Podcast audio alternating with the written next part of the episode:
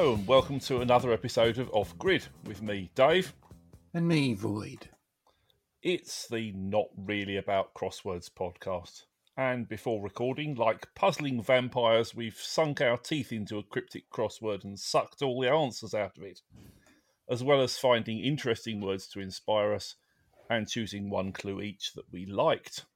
If you want to also solve the crossword to avoid any spoilers you might come across in this episode, then you need to go and have a look at the Financial Times crossword from the 11th of May 2022, and that's number 17091, set by Gozo.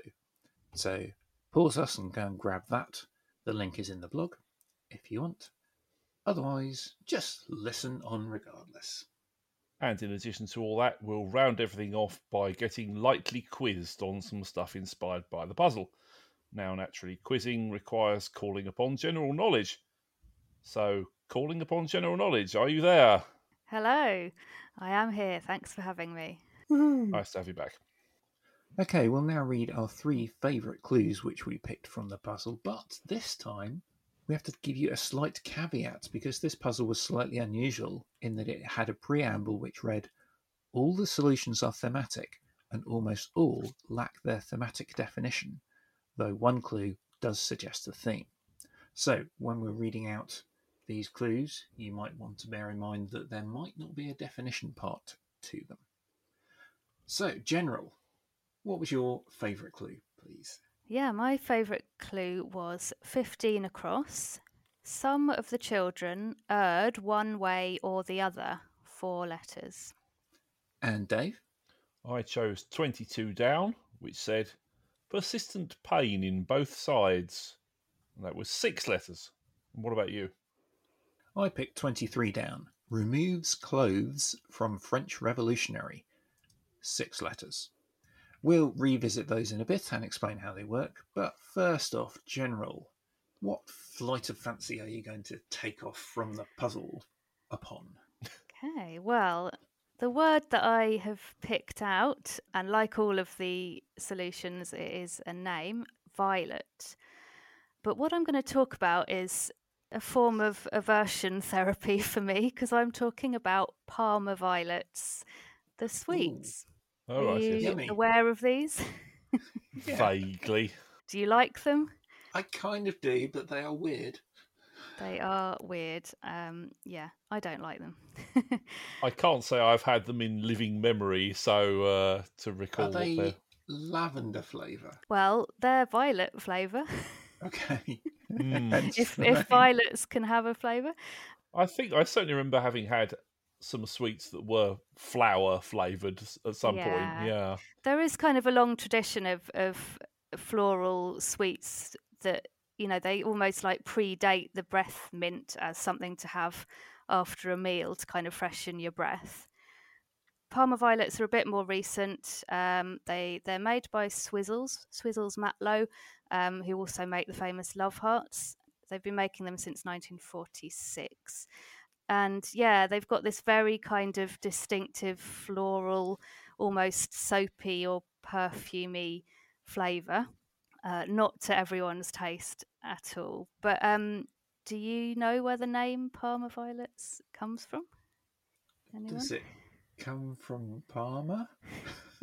I mean, call me crazy. I know. It wasn't entirely a trick question. Um, well, they're named after a flower. There's a variety of violet called the Parma violet, Right. Okay. But it doesn't come from Parma. that would be too obvious. It kind of comes from Parma. It's uh, it, from Italy. They originate probably from Italy, but they were exported widely from Parma, so that's why they, they have that name. But no one Right, seems to know the exact origin of the flower. And if you look at the ingredients on, on Parma violets, it's not entirely clear if they contain flavouring that's, you know, natural flavouring derived from these flowers. But they do contain something called anthocyanin. Do you know what that might be? Thinking about the your ancient second- Greek. The second half doesn't sound uh, I know. Nothing to do extraordinarily with healthy. no, Nothing to do with cyanide?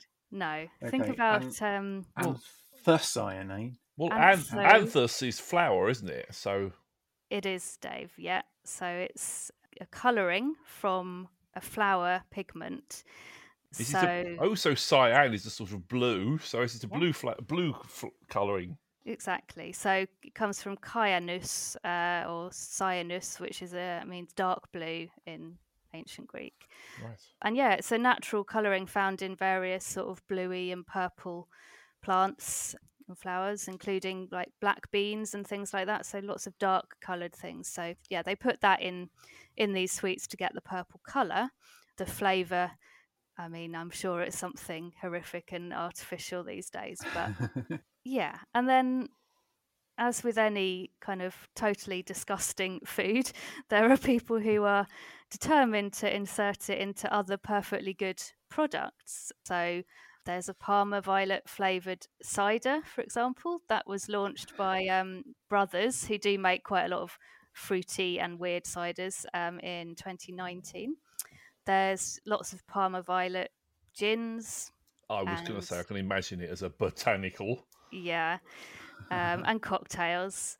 There's a book that um, I've been skimming through called Great British Sweets and How to Make Them at Home. Uh, and this is by Adele Nozedar. It is quite good, but who For who probably wants to get sued by the sound of it. yeah, I looking at the list of sweets, most of them were kind of non-proprietary sort of names, but uh, obviously Parma Violet has snuck in there somewhere. Hmm. Uh-huh. and it's it's odd because for at least two of the sweets mentioned, it actually says don't bother making these at home. It's much too complicated. and for Parma violets, it says you can't really make these at home because you need specialised compressing equipment to make these tiny little um, discs. So instead, in the book, she gives you a cupcake recipe, so you can have Parma violet cupcakes, and also tells you how to make Parma violet vodka, which uh, was fairly straightforward until the the end bit where she talks about having to scrape the froth off the top, which sounded really unappetizing. but the worst or you the said best, about the uh, Parma violets being small. Maybe for anyone who doesn't know them, they're only about what five or six millimeters in diameter. yeah, circular button type. Uh, Yeah. sweets. very nice to look at. but quite a pleasing sort of shape, and they've got this little concave surface, but strange flavour. Mhm. The worst or best concoction, though, depending on your point of view, is Parma violet cheese. And this Hmm. really, it was a kind of marketing wheeze by Swizzels in 2016, which was the 70th anniversary of the sweet. And they teamed up with the Cheshire Cheese Company to create this purple cheese. It's very vividly purple rind, Hmm. soft centre, and it incorporates kind of little bits of crushed Parma Violet sweet. So, what they have to say about it is I quote, the sweet pieces in the creamy cheese is a perfect combination. Your tongue says Parma Violets, but your mouth says cheese. Whatever that means. It's And your brain says, no, thank you. brain says no. It's best served on a sweet digestive, Hmm. but I don't think I will be trying that one anytime soon. I'd give it a go. I think. I probably Try wouldn't go out on. of my way to try it, but if someone offers something, to me, I'd, I'd give it a go. Hmm. Yeah, So- I'd probably prefer refreshers or love hearts. Exactly. Refreshers are a classic, aren't they? Well, there's only one word to seal off that section with, and that's sweet.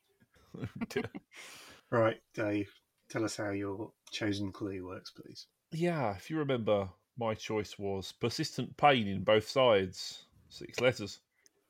And remember also, according to the puzzle's preamble, uh, which the general also alluded to, the thematic missing definition that we all had to work out by solving the wordplay from some of the clues and then seeing what they had in common turned out that they were all given names. So this one was a fairly simple pass. Both sides usually means left and right abbreviated as always to L and R. So those would make two out of the six letters of the answer. And a persistent pain in them would have to indicate a four letter word to go between L and R. So how about an ache? You just have to put the right and the left in the right order. Uh, right plus ache plus left gives you the name Rachel. It's a nice smooth surface. A very well constructed clue. Yes. Yeah. So, uh, Void, which name was calling out to you?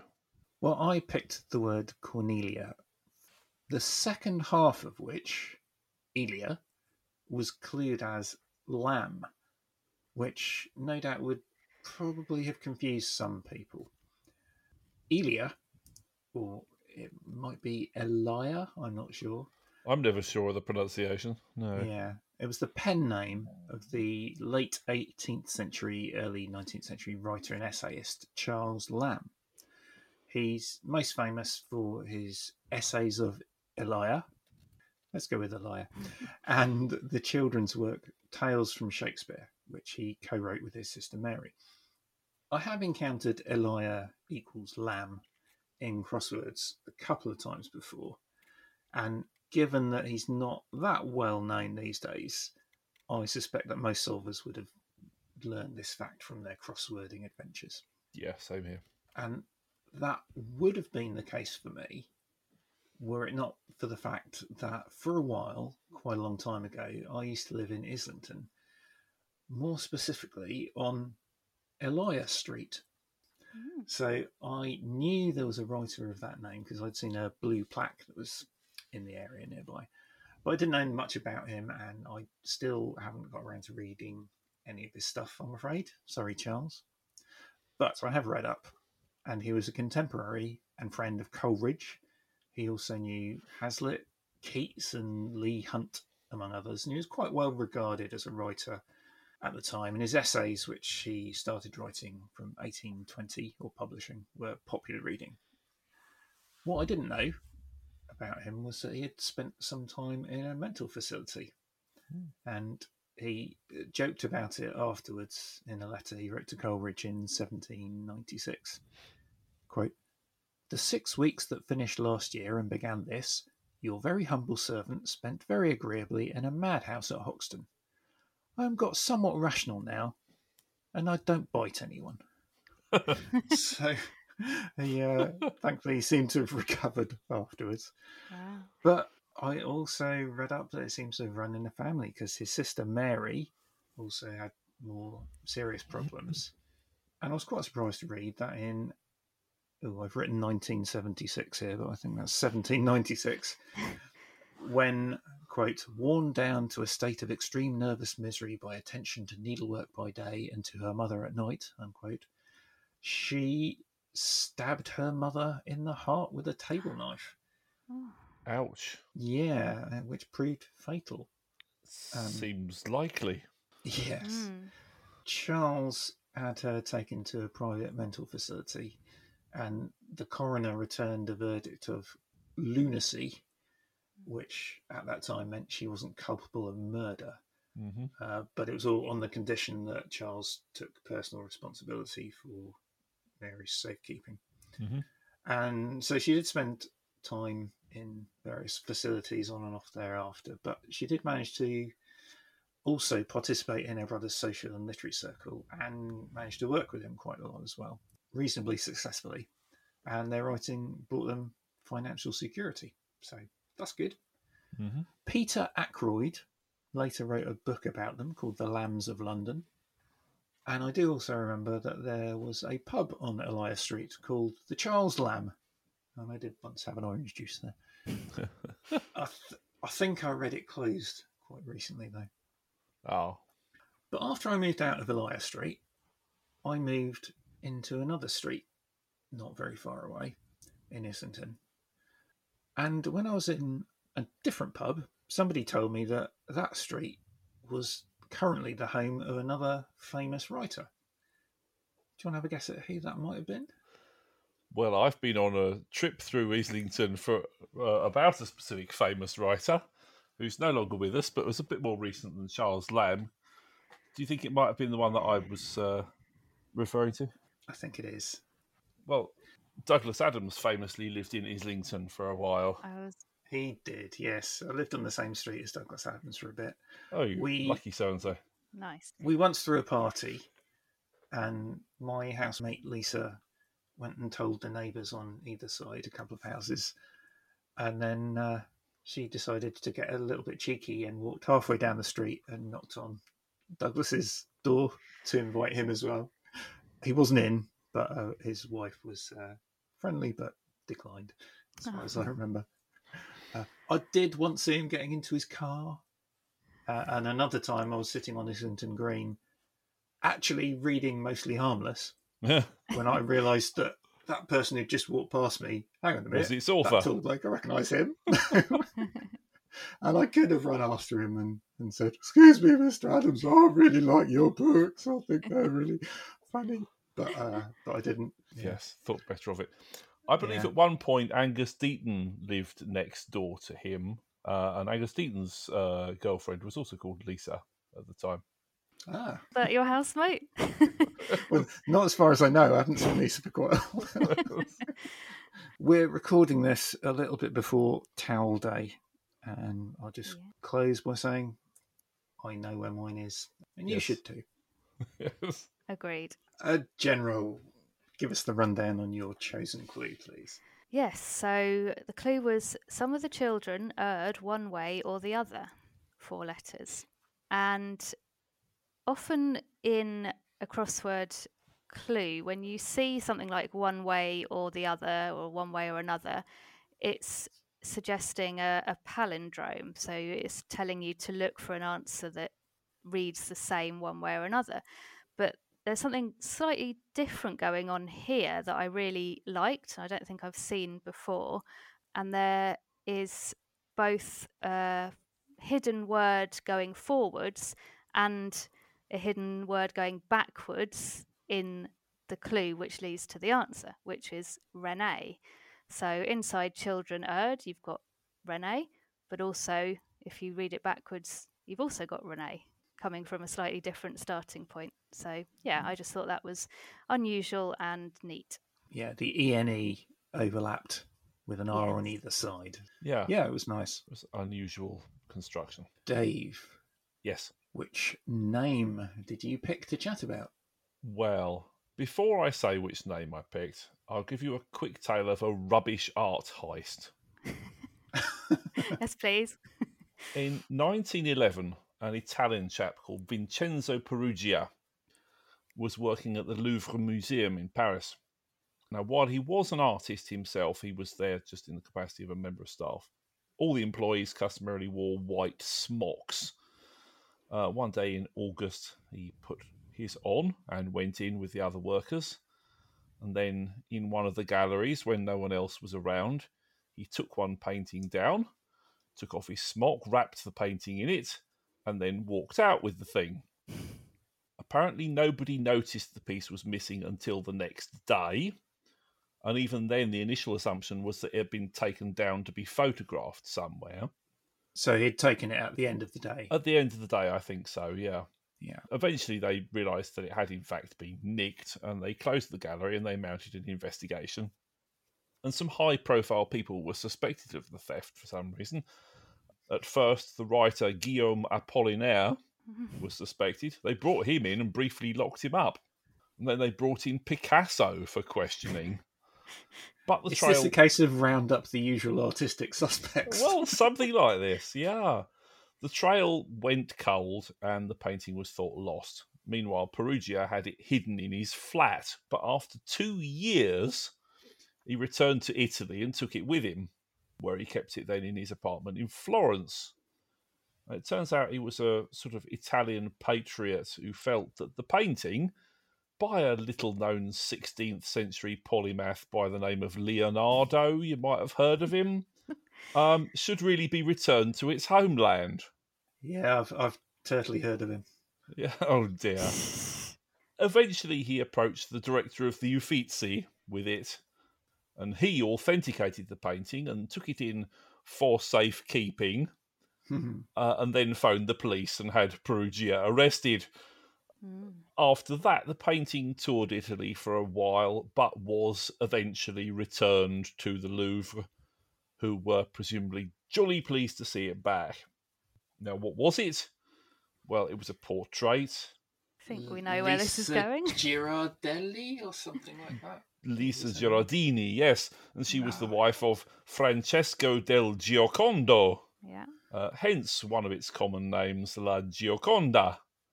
I think most Brits know it best as the Mona Lisa. And this is all as a result of Mona being one of the answer names in the grid. But of course, in, in the sure Mona I Lisa, realised that uh, La Gioconda came from a surname Gioconda.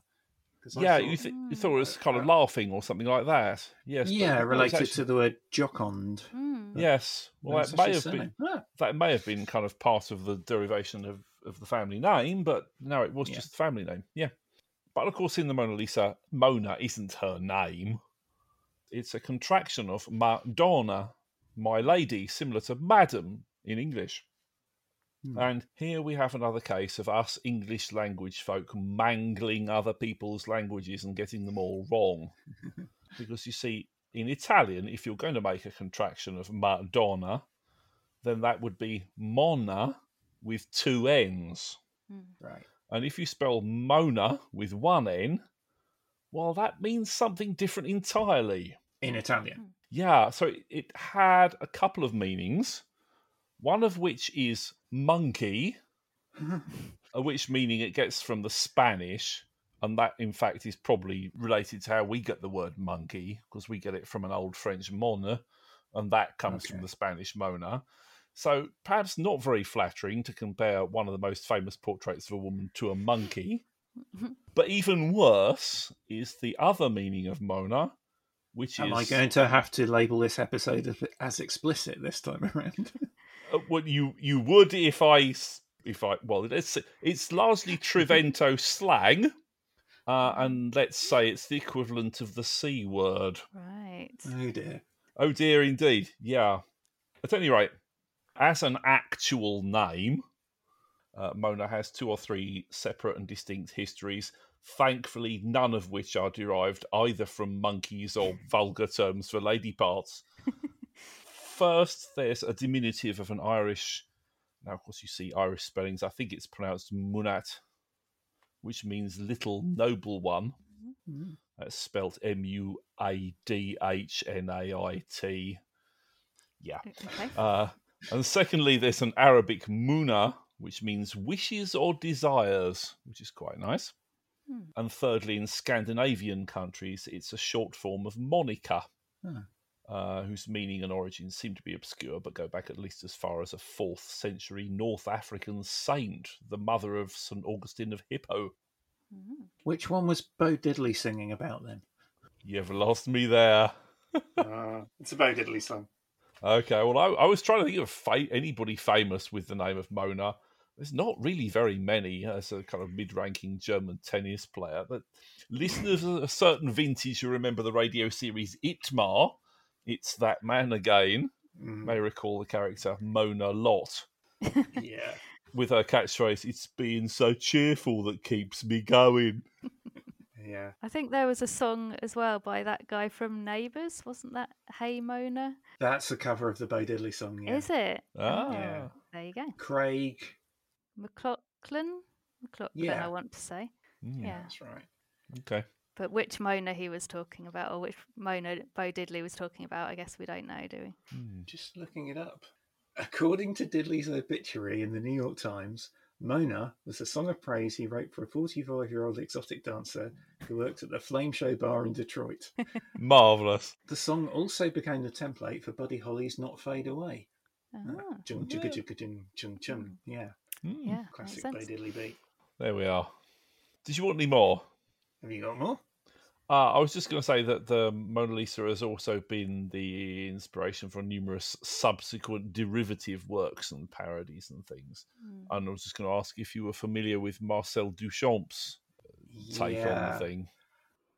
He gave We it have- a different name, didn't he? I know we what have more did. potential vulgarity coming along, I'm afraid. Yeah. He, he basically painted a moustache on a copy of the Mona Lisa, right? Y- Yeah. This is so. This is for listeners. This is Duchamp, famous for the ready-mades, uh, most famously Fountain, which was the signed urinal.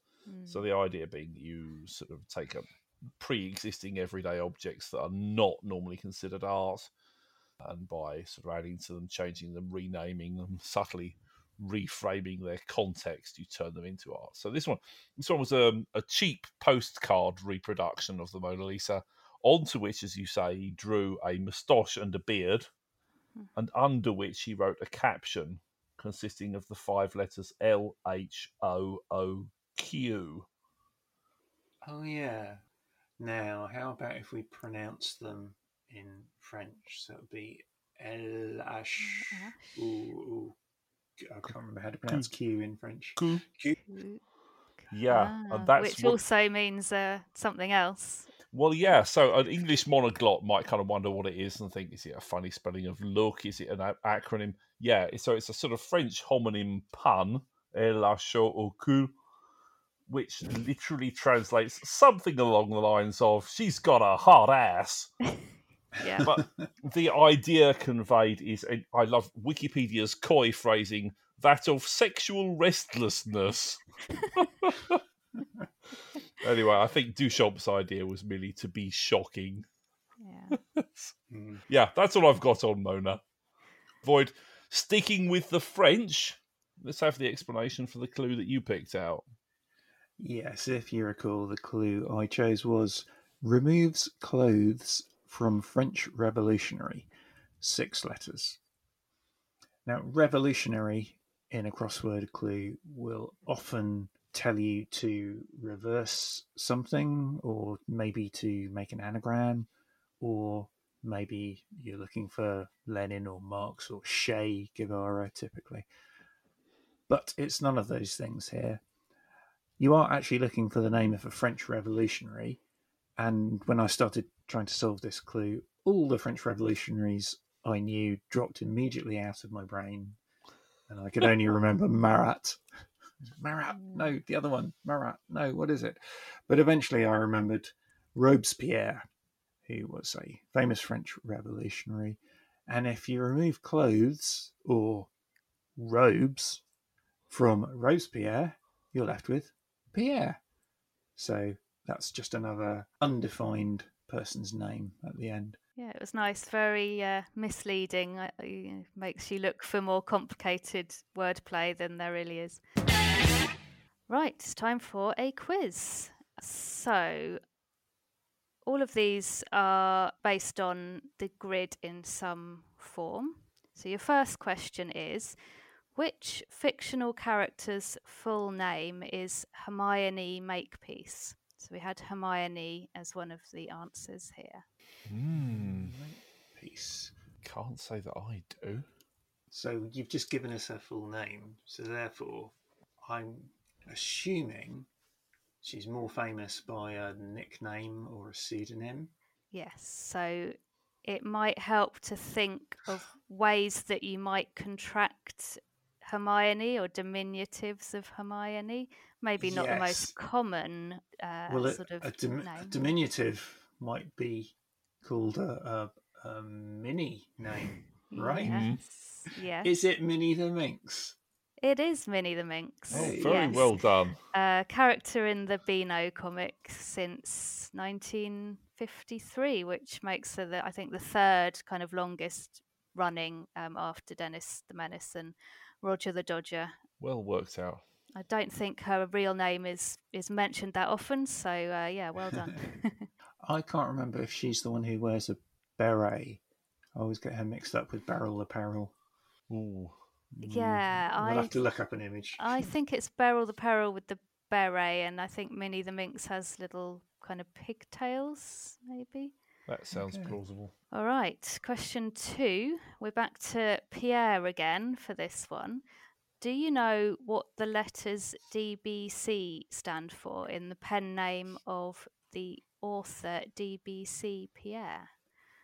Have you heard of him? I have heard I of have him. heard of him. Did something he write win the Booker Prize or some prize like that? He wrote In the Vernon God Little, which was his kind of famous debut, I think, and that did win something. I forget which prize. Was this? It was a really big book, wasn't it? I think, and Mm. was that was it one of the ones ones that had like you start from both ends, or there was two two versions of it? It was. Am I thinking of It- the right thing? It had something experimental about it, and again, I've forgotten completely. Oh, dear. Obviously, didn't do my proper research for this Anyway, question. anyway, DBC. but thinking about yeah. the name, It does sound like the sort of thing that the Book of Judges would love, but uh, yeah. I don't know the name DBC.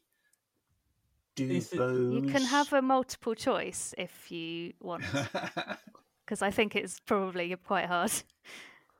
Okay. yeah, Yeah. go on then. All right. Is it A. Dickens Ballard Collins, B. Dirty but Clean, or C. Dead by Christmas? Given those options, I think I recognise. I think it might be B. I think it's dirty but clean. The first one is the surname of three other authors, isn't it? Yeah, so, yeah, yeah. Uh, well, at least three other authors. Yeah. So yeah, dirty but clean. Yeah, You going Dead- for I that? like. I quite like Dead by Christmas, but uh, I'll go for Dead by Christmas just because it amuses me. it is dirty but clean. Yeah, it's sort of a reference to his very kind of long-standing battles with drug addiction Hmm. that he, he went through kind of before and during his writing career. Hmm. So Sounded yeah. vaguely familiar once once you'd o- offered it as an option. yeah. Nice. Okay, and last question. Who is the odd one out in this group of women? Megan, Rita, Gretchen, and Amy. Megan, Rita, Gretchen, Amy. And my first thought is of three of them in Mambo Number Five. but uh, One of them is Mm. in Mambo number five. okay. but that might Oh, be she's the odd one out. No, um.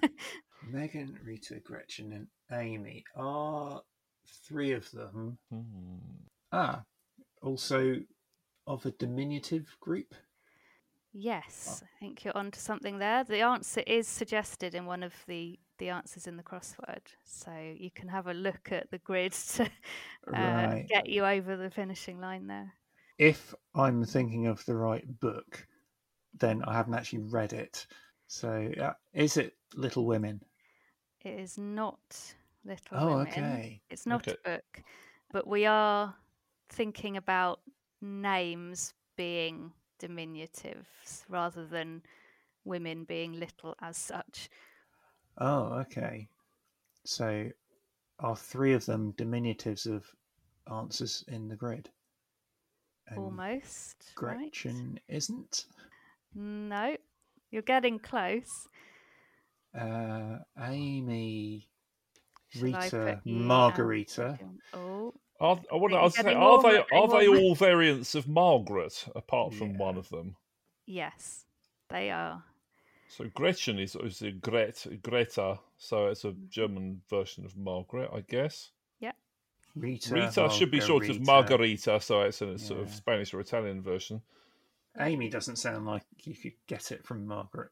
No, So and I I mean Meg. Meg is often thought as Mar- yeah. So is it Amy? Yeah. It is Amy. Yeah, Ah. Amy, Amy doesn't come from Margaret, but yeah, there's uh, there's there's loads that come from the name Margaret that you kind of Mm. wouldn't think. I mean, I didn't put in Peggy would have been the Daisy, uh, giveaway. uh, Peggy and Daisy is another one because Hmm. the marguerite flower is like a big daisy so daisy is another version of margaret but um yeah megan rita gretchen all forms of margaret well done Which was twelve across. It was yes Yeah, Nice. that's rather good. All right, you have been listening to Off Grid. Thanks for joining us once again. You can pester us on the Bird site, where I'm at Skirwingle.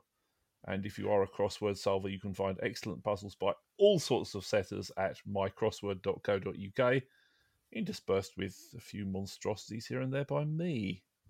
And I'm on Twitter as the Void TLMB. And there's another crossword site called gocrossword.co.uk where you can find some of my puzzles. You can build and host your own crosswords and solve and comment on ones by other people. And I'd also like to give a plug to Exolve, which is a great online tool for getting a browser solvable crossword by copying the text of the clues from a PDF file or other source uh, when it regularly gets new updates. It's a great site by Viresh, give links to all of those in the blog. General, what would you like to recommend? Well, I'd also like to recommend mycrossword.co.uk, and uh, you might want to check out puzzles there by Angel, amongst others, and also puzzles in the Independent by Angel. That sounds like a good idea. Definitely. Right, we'll see you in a fortnight, everyone. Thanks, General. Thanks, Dave. Bye. Thank you. Bye all. Bye. Off Grid is a TLMB production. Thank you, Gozo, for our crossword today, and thank you to the Trudy for our fabulous theme tune. See you next time, folks. Bye bye.